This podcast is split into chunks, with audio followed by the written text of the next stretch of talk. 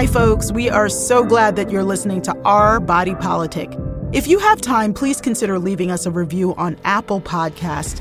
It helps other listeners find us, and we read them for your feedback. We'd also love you to join in financially supporting the show if you're able. You can find out more at ourbodypolitic.com slash donate. We are here for you, with you, and because of you. Thank you. This is Our Body Politic. I'm Farai Chideya. This week on the show, we're talking about joy. When we started Our Body Politic, we wanted to make space for our full selves, our challenges, our celebrations. So we're taking stock and sharing with you some of our favorite past conversations with creators, community builders, and changemakers. First, as a lifelong lover of books and also someone who's written half a dozen of them myself, reading has brought me a lot of joy, and I wanted to bring you two people publishing writers of color. Elizabeth Mendez Berry is vice president and executive editor at One World, part of Penguin Random House and co founder of Critical Minded, a grant making and learning initiative that supports cultural critics of color in the U.S. We've also got Lisa Lucas, senior vice president and publisher at Pantheon and Schocken Books. Welcome to Our Body Politic, Elizabeth. Thank you so much. Glad to be here. And we've also got Lisa Lucas returning to the show. Hey, Lisa. Hey, it's great to be back. So let me start with you, Elizabeth. You know, women of color are over consumers of books compared to many other demographics. And One World, your house that you're at, and helping to champion and lead and edit some of the most powerful intellectuals in America, is publishing people like Nicole Hannah-Jones, who are pretty much directly under attack, not even indirectly you know in a general sense but very directly being banned. What what do you make of this era and how it's perceiving the work of your authors you know the way i think about this stuff is that the public square is so contested so important and when who holds that square and who dominates that square and who has the power to articulate their ideas their vision their analysis when that shifts there's a group of people who get very angry and mm. very scared. And that combination is, of course, combustible and toxic. So the banning of books is not new, but the combination of banning of books, you know, at the most local level, at the library, at the school, you know, the school library in, in these spaces has now trickled up to legislation to where 1619 in particular has been banned in multiple states. I think it means that we're strong. I think it means that they're scared. I think it means that the notion of a new narrative about this country that destabilizes its longstanding belief in its own innocence is so devastating to people for whom the only way that this country can exist is innocent. I believe that what we're doing at One World is we believe that when the myth of American innocence ends, that's when a much more interesting country emerges, a country that is willing to dwell in its contradictions and willing to actually grow we had a series of conversations about what it's like to critique Black art and hold Black artists accountable for their actions. You know, it was regarding Dave Chappelle specifically, but I think it's not just about Black art, it's about in general when someone is, quote, your people, whatever your people are. How do you assess them in ways that are culturally contextual. So, Karen Attiah, who's a Washington Post columnist and a contributor here, said that she wanted better for us. She said, quote, because we're in a white dominated, male dominated society, there's this instinct to want to promote and protect Black expression at all costs. Lisa, how do you make sense of these conversations about respectability, politics, inclusion, and where we are today? Yeah, no, I mean, I think one of the things is we're both babies of Vibe and the source where I also worked back in the day. And I, I, grew up, my mom worked in black media. She worked at a place called Uniworld, which is a black ad agency. I think that when you have the luck to grow up in spaces that are, you know, by us and for us, right? You, you ultimately have a better sense of the nuance that is required, right? You're able to have those conversations about, okay, so we're women coming up in hip hop journalism. Actually, I don't know if I love the way that you know, I'm being represented or that there's not a conversation about representation. So you start to lose the nuance in these conversations, you know, where there is space to talk about the Black vernacular, to talk about misogyny in hip hop, to talk about colorism, to talk about Black capitalism and whether or not it's good or bad. These are things that because you are at such an, uh, an infancy of thinking about the breadth of BIPOC publishing, that you're not able to sort of, you don't have the main text that talks about X, Y, and Z problem in Black America, let alone the tertiary issues that are of the utmost importance to everybody living inside of our skin and bodies. So I think that that's the job too, to sort of not just champion a work by a person of color, but to also say that I'm laying the groundwork both structurally in terms of bringing on editors and marketers and all of the people who do the work, but also to integrate not just Black stories, but a wide variety of Black stories, a wide variety of female stories. So, Elizabeth, you know, you you wrote an article for Vibe 15 years ago, Love Hurts, that sort of touches on some of these questions. How do you like give, maybe give a small example of how you've made sense of this? Yeah, I mean, I, I love Hurts is a great example. I think, you know, fundamentally that when we pretend that things are okay when they're not okay with the people we love, we're preventing ourselves and each other from growing. The role of the critic, this is one of the things I think so much about because I've learned since we founded Critical Minded several years ago that a lot of people don't actually really know what criticism is. And can you just explain what Critical Minded is, which is incredible? I was introduced to some of the the cultural critics of color that you brought together at Sundance a couple years ago. Explain what that is before continuing. Absolutely. So, Critical Minded is an initiative that I co founded. And basically, what we were trying to do is figure out a way of supporting critics of color because the, all of the different supports that had existed that had enabled some people like me to develop over the years, like working for alternative weeklies or like Lisa working for Vibe magazine and actually kind of you know, all of these spaces where we were able to see excellence and understand excellence as not uh, something that was, you know, exclusively the domain of white institutions. That was no longer available. And so the question was, what, what does, what does that mean? Not just for critics, but for art and culture and democracy more broadly. And I think that's a little bit what I believe criticism is so valuable for. And I think at the end of the day, when you have a frank and honest conversation about whatever it is, including culture, that means that you care about someone or something enough to believe that they deserve to hear the truth. Yeah. Thinking of influential books, I, I think of Greg Tate's Flyboy in the Buttermilk. And I really cried for him. I just realized that, among other things for me, Elizabeth, he represented the positive male gaze that just accepted me for who I was at every stage of my life and didn't want me to be more than I am or or want me to be less than I am. And I just felt very seen by him in a way that really breaks me up to this moment. Can you tell folks who he was a little bit more? I was reflecting on this. I was thinking about, you know, reading him and the importance and power of reading him as a critic who had been, you know, who made such an important role at the Village Voice, which when I think about cultural criticism, it was such an important incubator and, and laboratory for so many people. And he was really the epitome of that, you know. And then you have the person. I called myself a tater tot. You know, there were a group of us who called ourselves tater tots because he gave us a way of understanding what criticism could be in the world and how we could be as critics, uniquely, specifically, and vivaciously ourselves, right? And and I just, I'm a little bit resentful, like when I think about where the fact that he, you know, his last books were coming out on a university press. I love the university press. I'm, um, appreciate the university press for doing it. And I'm also enraged that he was not one of the beneficiaries of this wave that we have now of younger people who are extraordinarily talented and deserve the visibility and support that they get. You know, I wish he had gotten it too. Yeah.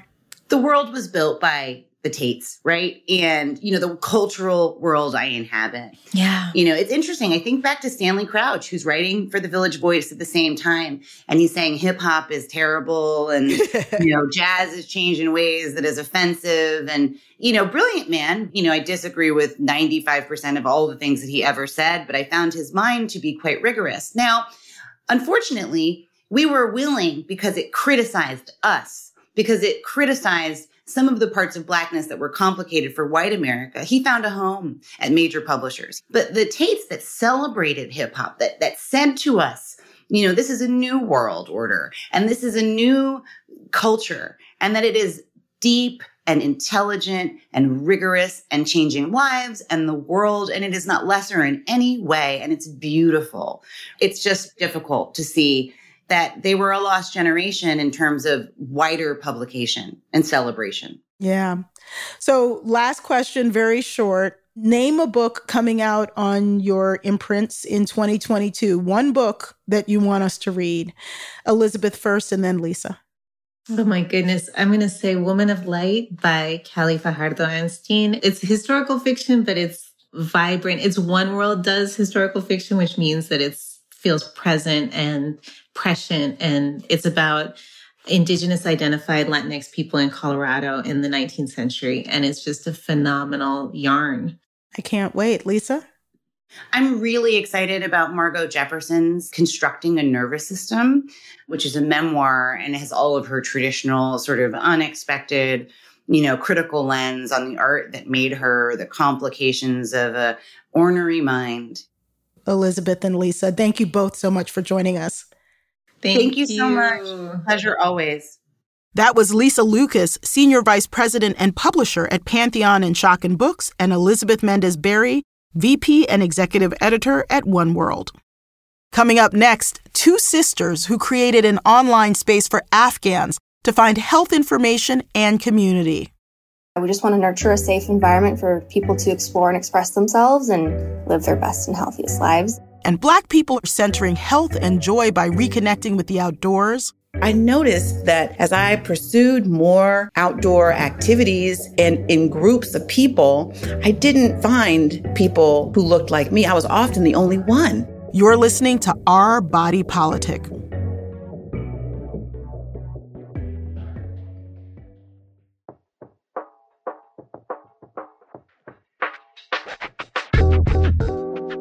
Welcome back to Our Body Politic. This week we are focusing on joy with some of our favorite interviews about taking care of each other and ourselves. Sometimes the things that bring us joy are focused on our own enjoyment, taking time to do arts and crafts. Now, for me, I love doing collages. It's low stress and it's fun. Other aspects of joy are the joy of service. So, early in the pandemic, I brought fresh fruits and vegetables from farm stands in upstate New York to my neighbors in Brooklyn. It was a time when the supply of vegetables was disrupted in the pandemic, and that was a service that brought me joy. One of my neighbors is a vegan, so the lack of vegetables really hit him hard, and he's a black man in his 50s and a personal trainer. And the reason that he's both a vegan and a trainer is because he lost his brother too young to a stroke. So his life's work is a service to the health of his community, and he takes great joy from it. I call him the mayor of our block. Helping others be healthier is definitely a form of service dearly needed in our times. My next guests are sisters Nilufar Kehani and Nazanin Kandahari. As students, they teamed up and founded the Afghan Clinic. It's an online space for Afghans to get health education materials, attend webinars, and get help navigating their health in the U.S. Nilufar, welcome. Thank you for having us. And Nazanin, welcome. It's a pleasure to be here Farai. Before I go to Nilufar, can you tell me just briefly about your family's journey to the U.S.? Sure. Uh, so both of my parents are from Afghanistan, the city of Herat, um, and they actually both separately sought refuge in Iran, which is just next door, and got married there, which is where I was born, as well as my two older brothers. But like many Afghans, they weren't treated well there. They weren't allowed to go to school. They weren't allowed to work or own property. I wasn't even given a birth certificate because I was Afghan. And so we hmm. came to the United States when I was about four years old and applied for asylum here. And that journey took a little, little bit of a while, but here we are. Yeah, and here we are with Nilufar, who is your talented sister, both of you working in health. Were you born here in the US? I was. I was born, yeah, shortly after they immigrated here in 2001. I was the first citizen of the family. And I remember, like, when we were all applying for citizenship, they would always comment that I was the lucky one for not having to wait 15 years to kind of get some recognition of my American identity. And how did you get interested, Nilufar, in health? Was it because of your older sister or just in general? My older sister had a lot to do with it. Besides that, since I was young, I kind of knew I had interest in the health fields, and it was largely informed by the experiences I had as my parents' health advocate. I have distinct memories of when my dad was diagnosed with diabetes and having to go home and research what that means so I could explain it to him and researching the different medications so we could come up with the questions we want to ask his physician. And it was experiences like that as a kid that I had these epiphanies where I was like, other people don't have to do this and don't have to rely on their children to make these healthcare decisions. And it is the job of the healthcare practitioners to educate us and like have us involved in every step. We were talking about the concept of informed consent for someone to truly know the risks, the benefits, the alternatives, why they're saying yes to something or no to something. So if my dad automatically by default said no to the diabetes medications, it's someone's job to see why. Why is he saying no? Is he saying no because he truly knows the risks, benefits, and alternatives and what comes with that? Which is why we focus a lot of Afghan clinic work on health education. It's for people to feel empowered to make the decisions that are best for them.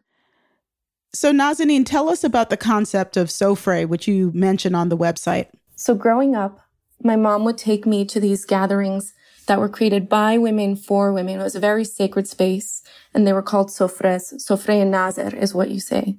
And these gatherings were really quite a sacred space, especially, and I think, in a culture that is otherwise misogynistic in many ways and can be oppressive to women, especially. Women gather, they eat ceremonial foods, they pray. At every sofre, other women pray.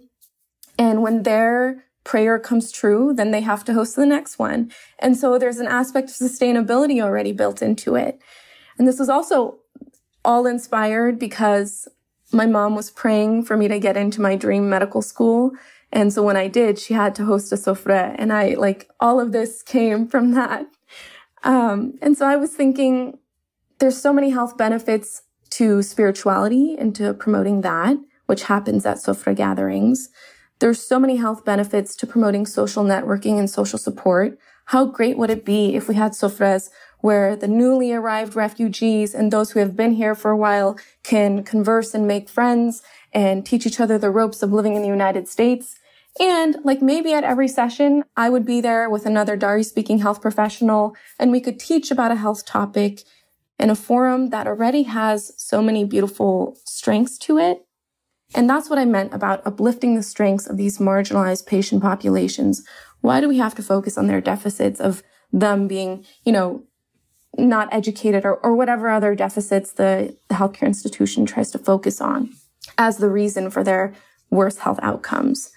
And so I got funding through a few different fellowships to go ahead and create this beautiful public health intervention that I had dreamt up with my mom and sister. Uh, and then COVID happened. So we weren't able to host any sofras yet, but it is our goal and plan to. And also just to explain in Dari, salamati means health. So the name was Sofra Salamati. And Nilufar, I think a lot of what your sister was talking about is there's stuff that's very specific to Afghan culture, but it's also about I, I, was talking to a friend of mine who's a, another storyteller in a different form about how the loss of the original culture is like an existential storyline for people all over the world. We have always moved, migrated, changed languages, sometimes over tens of thousands of years, sometimes over one generation. And it seems to me that part of what you're doing is taking health and reconnecting the older and the newer narratives. What does that feel like? I think in all of us, a big kind of value is cultural humility and allowing people to educate us about who they are we can't make any assumptions of what their background is or what they want their lives in America to be like. One big kind of factor in Afghan clinic is also there is no definition of what is right or what is wrong here and what good health or bad health is. And yeah, we just want to nurture a safe environment for people to explore and express themselves and live their best and healthiest lives. And Nazanin, do you want to add anything? Yeah. I myself identify, like I said, as an Afghan refugee woman, as an Afghan American. There is no universal way of being Afghan. And that's why I think the concept of cultural humility is so beautiful. And I learned that acutely because I grew up at this intersection of having to define myself between two clear cultures, the American and the Afghan. And I knew pretty early on that there's diverse ways of being and believing in things. So I think healthcare practitioners must carry themselves with cultural humility in order to care for Afghan patients properly. So, how do you take care of yourself? I'm going to ask both of you that, but Nazanin, how do you take care of yourself so that you can do this work for other people? First, I will say this project has truly been a labor of love. It's the first time I brought my Afghan and American worlds together. And so I'd say this work truly has been nurturing my heart and it feels really good to put to use the privileges and the skills that I've worked really hard to attain as a medical student, as a public health professional, and to use that to address the challenges, the very challenges that I experienced as an Afghan refugee. And Nilufar, what sustains you and fills your well so you can do this work, and what do you think you've gotten from it? The one thing really keeping me going in all of this is that I am gaining the skills and the knowledge to really be able to do the work that I want to do in the future. And so I always am reminding myself like I'm here to learn and better myself so I can be a better public health practitioner and researcher one day. Nazanin and Nilufar, thank you both so much for joining us. Thank you so much. It was a pleasure to be here. Thank you for having us. That was Nilufar Kehani and Nazanin Kandahari, founders of the Afghan Clinic. You can support their work by going to afghanclinic.com.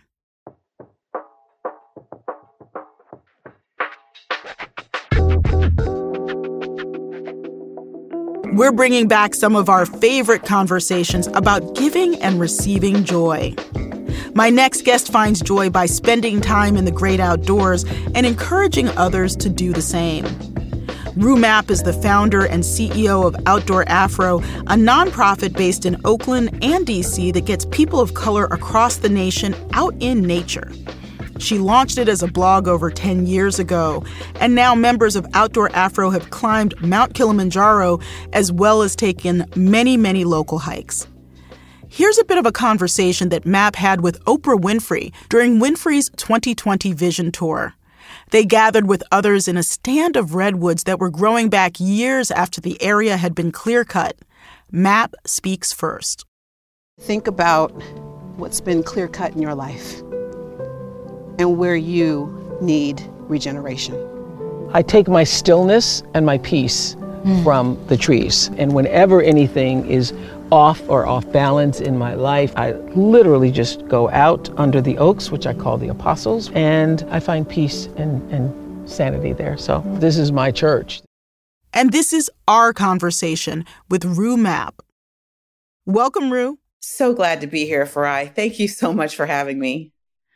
You know, a lot of people have used the pandemic as a chance to enjoy the outdoors even if they didn't really do it before.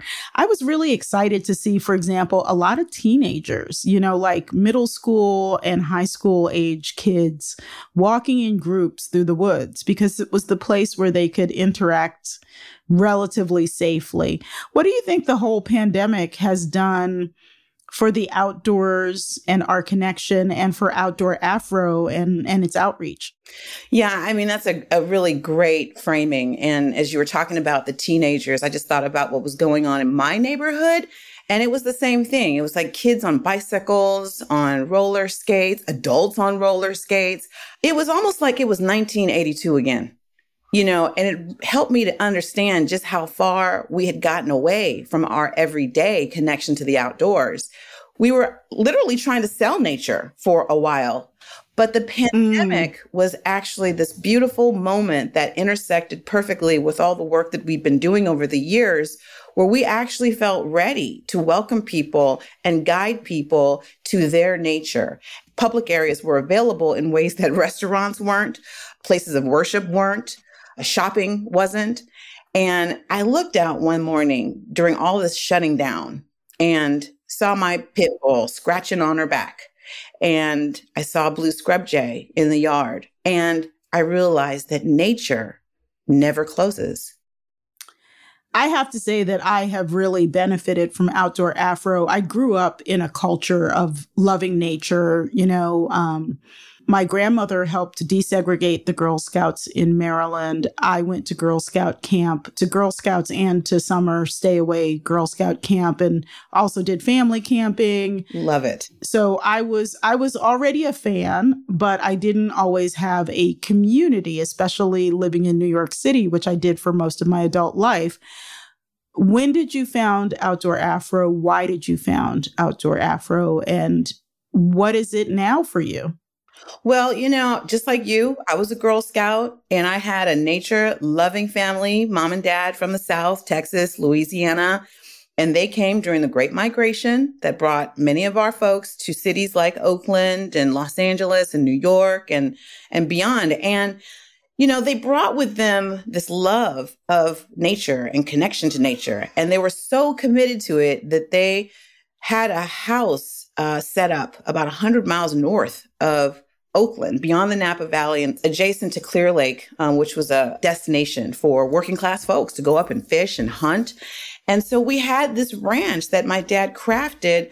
We had people come over from all over our community, from church, from mm. from the hood. I mean, relatives, you know, that span the whole you know spectrum of black community were invited. And my dad had this wonderful saying, and it was if you came and you had a good time, he would say, you know, you have a standing invitation. And so I grew up with the steadiness of hospitality and this abundance of nature and outdoor recreation.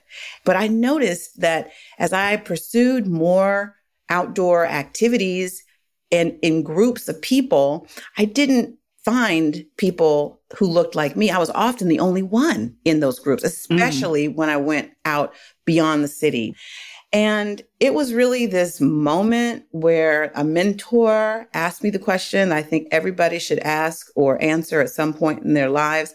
You know, by this time I'm divorced with three children and you know, it's it's, it's looking kind of, you know, uncertain for me. Mm. And she's like, "Hey, you know, if time and money were not an issue, what would you be doing?" And I literally opened my mouth and my life fell out. I said, Oh, I'd probably start a website to reconnect Black people to the outdoors.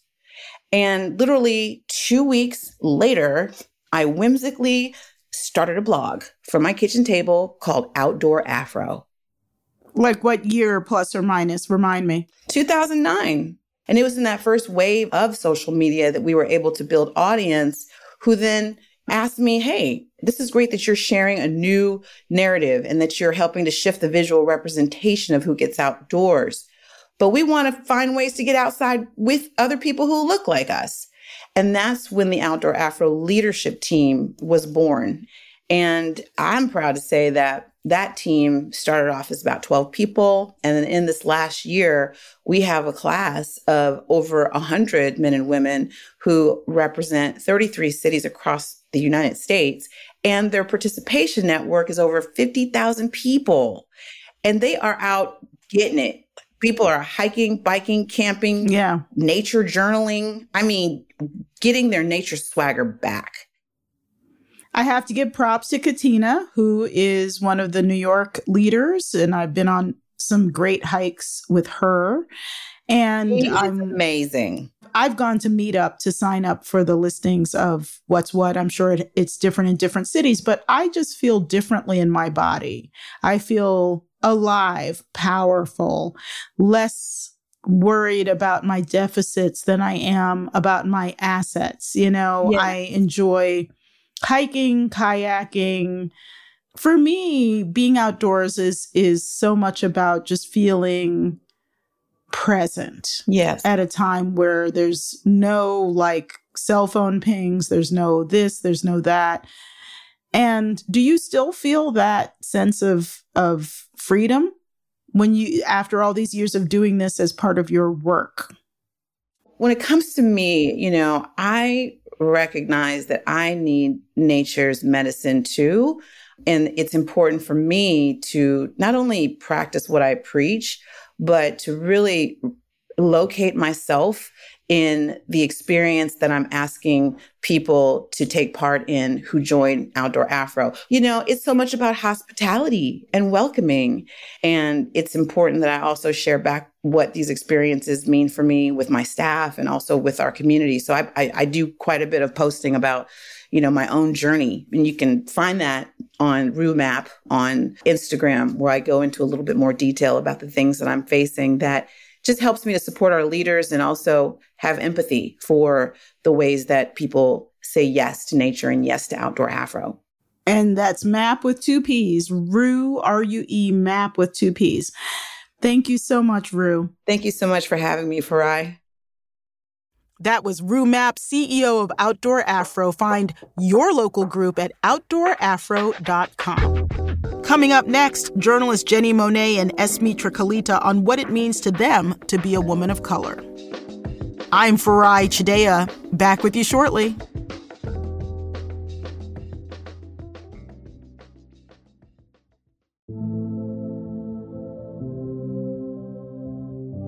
Welcome back to Our Body Politic. I'm Farai Chideya, and this week we are taking time for joy. Now, me, I find joy by connecting with other women of color in journalism. We help capture, shape, and in many ways lead the conversations about our nation's democracy and despite some of the problems in our industry, we often have a lot of fun doing our work. So, to continue on our joy train, here's one of our favorite episodes of Sippin' the Political Tea with S. Mitra Kalita, co founder and publisher of Epicenter NYC and CEO of URL Media, plus Jenni Monet, media critic and editor in chief of the weekly newsletter Indigenously. When I founded Our Body Politic, I started describing women of color as a super demographic. Um, we are of many races, backgrounds, religions, national origins, and do we have a lot in common or not so much? Are we starting to find ourselves as a collective voice or are we really living very different lives? So, you know, here's a clip from Vox of Black feminist and activist Loretta Ross talking about the history of how the term women of color was used when an alliance was first forming between different women's groups at the 1977 National Women's Conference in Houston. It was in those negotiations in Houston the term women of color was created. Okay? And they didn't see it as a biological designation. You're born Asian, you're born black, you're born African American, whatever. It is a solidarity definition, a commitment to work in collaboration with other oppressed women of color who have been minoritized. Now, Mitra, you've written about this topic. So that was, you know, 45 years ago. What comes to mind when you hear it defined here as a political alliance? I mean, I love the idea of identity being a destination versus a construct that you're kind of born into. So I think that the idea that you owe other women of color something by describing yourself as a woman of color, though, is really powerful. So I'm going to say I agree with the construct. What I worry is that we haven't made a whole lot of progress in the decades since that was almost offered to us as a way of being. Mm-hmm. Yeah. Yeah. I mean, it, for me, it's like, I definitely define myself very much as a black woman, but my, you know, my blackness was also informed by having an African father from a specific tribe and region of of Africa, the Shona people of southern Africa, and a black American mother with, you know, quite a lot of information we know about the history of my family on that side. So that's also complex. But Jenny, obviously indigenous women in the US have a very different history than other women. Like you are the OGs. You know, you were here before there was a United States. Does that affect how the women of color identity or umbrella does or doesn't stick? I don't know because for so long, I don't think people even understood who we were. mm. I remember growing up and people thinking, well, you're just like me. You're white. You're here, but you're not white and you're not black and you're not Hispanic. What are you? And they don't ask. Or if you live near tribal communities, they just, you know, think that you are some stereotype of Native American. And um, I remember just growing up uh, very, very firmly couched in my own identity as a Laguna Pueblo woman, where we are distinctly of our own cultures. And I think that that has been what's carried me in so many situations. Um, the, the community that that breeds, it's incredibly matriarchal, which means that the womanhood behind how we function even in our own communities is really strong. And so I'm grateful for all of my aunties and grandmothers and all the other women. I just think that it's just uh, been my medicine, what has carried me. Yeah, I mean, Mitra, one of the things I think about a lot is the ways in which class, for example, is as much of a sorting hat as race. I think most people who are working income or low income, they're not worried about stuff like this. I mean, is this even relevant? It's very relevant because when we use a term like women of color, it can erase what you're talking about, right? Mm-hmm. I do think that the class distinctions matter both in terms of how we're capturing communities. And mm-hmm. of course, the data and demographics is so important to capture, but you also don't want to kind of blanket create narratives without diving into field reporting and really capturing the nuance of it. I think the other piece that feels important from a class distinction is being aware of what we're bringing to our identities and the blind spots that inevitably arise. I see this with a lot of Indian American women who mm-hmm. have clung to the narrative of being women of color, but haven't necessarily understood what it means to center Black voices. Mm. And this year, what I'm really heartened by, and this is not just because Jenny's joining us today, but you know, increasingly I'm hearing the centering of Black and Indigenous voices in a way that I've never heard before in my life. So if you have Asian women or Indian American women who are clinging to this construct of being women of color, but they're not centering those, to your point, who really paved their path, then they're benefiting from a certain identity, but they're really not practicing what that identity, you know, to sort of end where we began, right? Which is this is something that requires you to give back, right? That requires yeah. you to think about something greater than yourself. Yeah, and that that can be very complicated and and I use the term unpaid civic labor to refer to all the work that women of color disproportionately do to just keep democracy going and to be essential workers and so on and so on. And and this brings me to some of the work you've been doing, Jenny, to bring more focus to the impact of Native women on life in the US and life around the world. And in your newsletter, Indigenously, you talk a bit about Alberta Schenck and Ada Blackjack. I'd love to hear a bit more about who they are. Oh, well, they're incredible pockets of information for or and inspiration, both information and inspiration, but I deliberately inserted them into the narrative of how some of our most remote indigenous communities are often portrayed from folks who parachute in and exploit what are considered some of the most rich areas and environments, Alaska. You know, they're rich in subsistence economies, fishing and hunting. Ada Blackjack is a woman who out survived four white expeditioners in their quest to colonize Wrangel Island, which is in the middle of the Bering Sea. It's just above the Bering Strait. So she goes up there with these white guys. She mm-hmm. gets stranded, outlives all of them. And I love the fact that she just kind of knew the original instructions of how to survive in an environment like that for two years.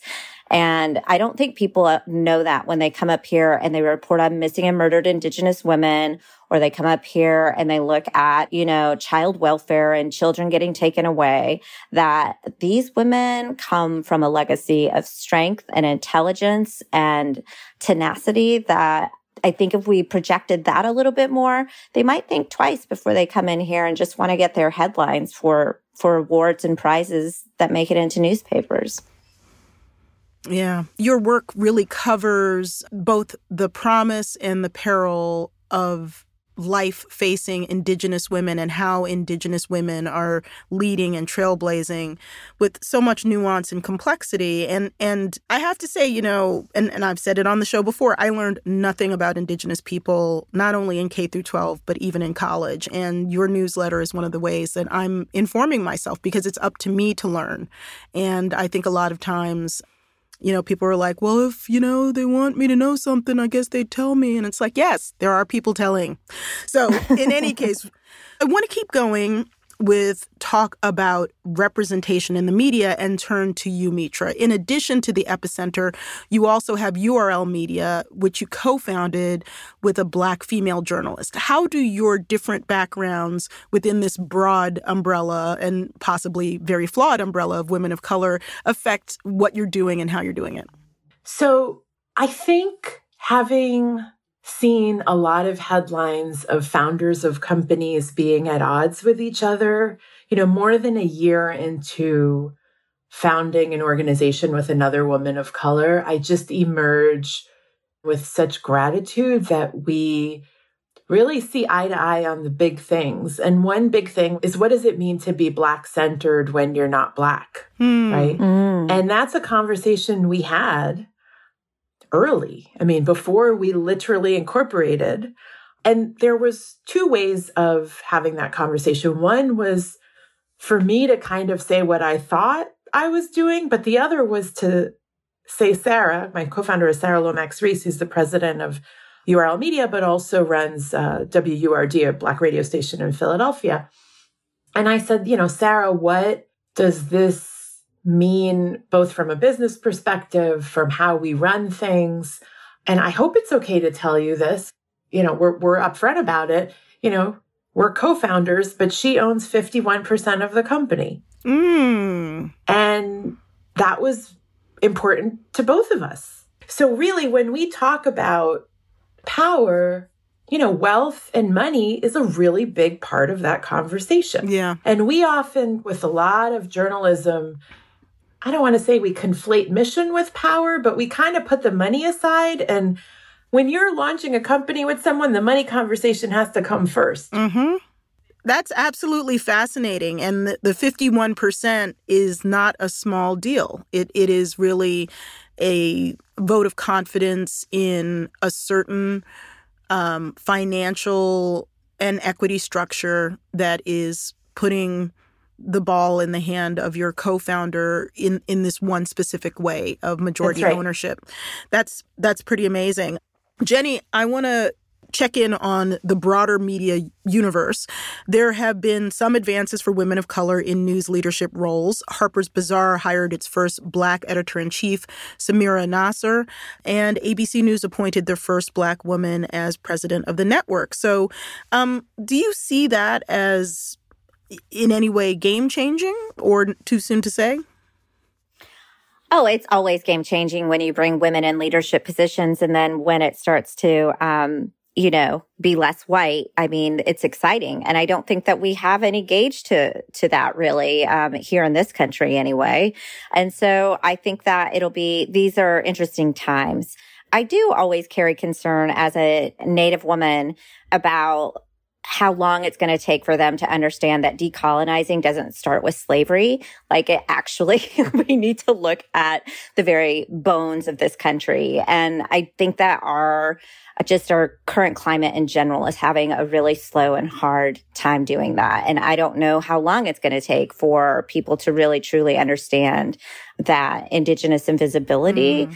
is still kind of creating part of the same problems that people are trying to correct. So I worry about that from a media perspective. 2020 for me really laid bare how much abuse I endured, I have endured as a woman journalist of color in my industry, oh, yeah. where I've just kind of taken it and taken it and we move on, right? Like it's, our endurance, I think, is incredible when we look at 20 years in this industry, right? And so I'm really happy with myself these days of just kind of being really grounded in what I know needs to happen now and it's exciting. And there's not a lot of fear involved, to be quite honest, because I feel like we're now in this new space where there is just a lot more freedom. The internet allows for that for people like me to have a newsletter, for instance, and to push back around these more bigger brands that might just be missing the mark, even if they are trying to make progress. And I, I think that's what's so inspiring to, to have someone like Secretary of the Interior, Deb Haaland so visible in in our spaces every day is because she is the most credible reminder that we're still here as native people and that every part of our society every law you know every kind of policies that are created i mean they have an indigenous story behind them they have some kind of foundation and i and i just don't see that being discussed so i look forward to the indigenous reality being inserted into spaces a lot more. And Mitra, you actually work in helping to strategize to, around leadership and, you know, executive placement. Seeing it from a pretty privileged, well earned privilege, but privileged part of the pipeline where you get to really landscape from the top. What do you see happening? I see a lot of desire to get this right. I also see a lot of desire to just hurry up and get a woman of color in there so we could say that we did it.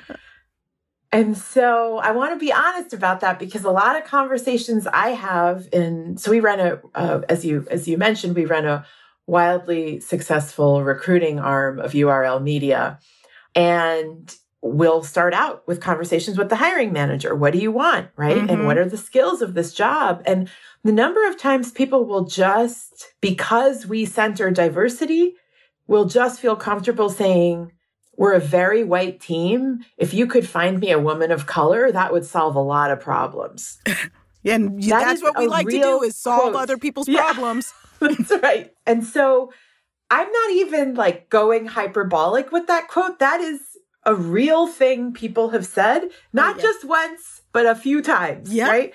Yeah. Yeah. I'm sure you could picture it. So, what that has forced us to do as a business for this, but also as a thought leader to that manager, which comes, as you rightfully say, from a perch of privilege, is to say, wait, wait, why are you thinking that a woman of color is going to solve a problem that is clearly not solvable with one position?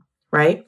And so then we get into the culture of the place, the hiring processes, um, and so on and so forth. And so it does give us a window to have that conversation.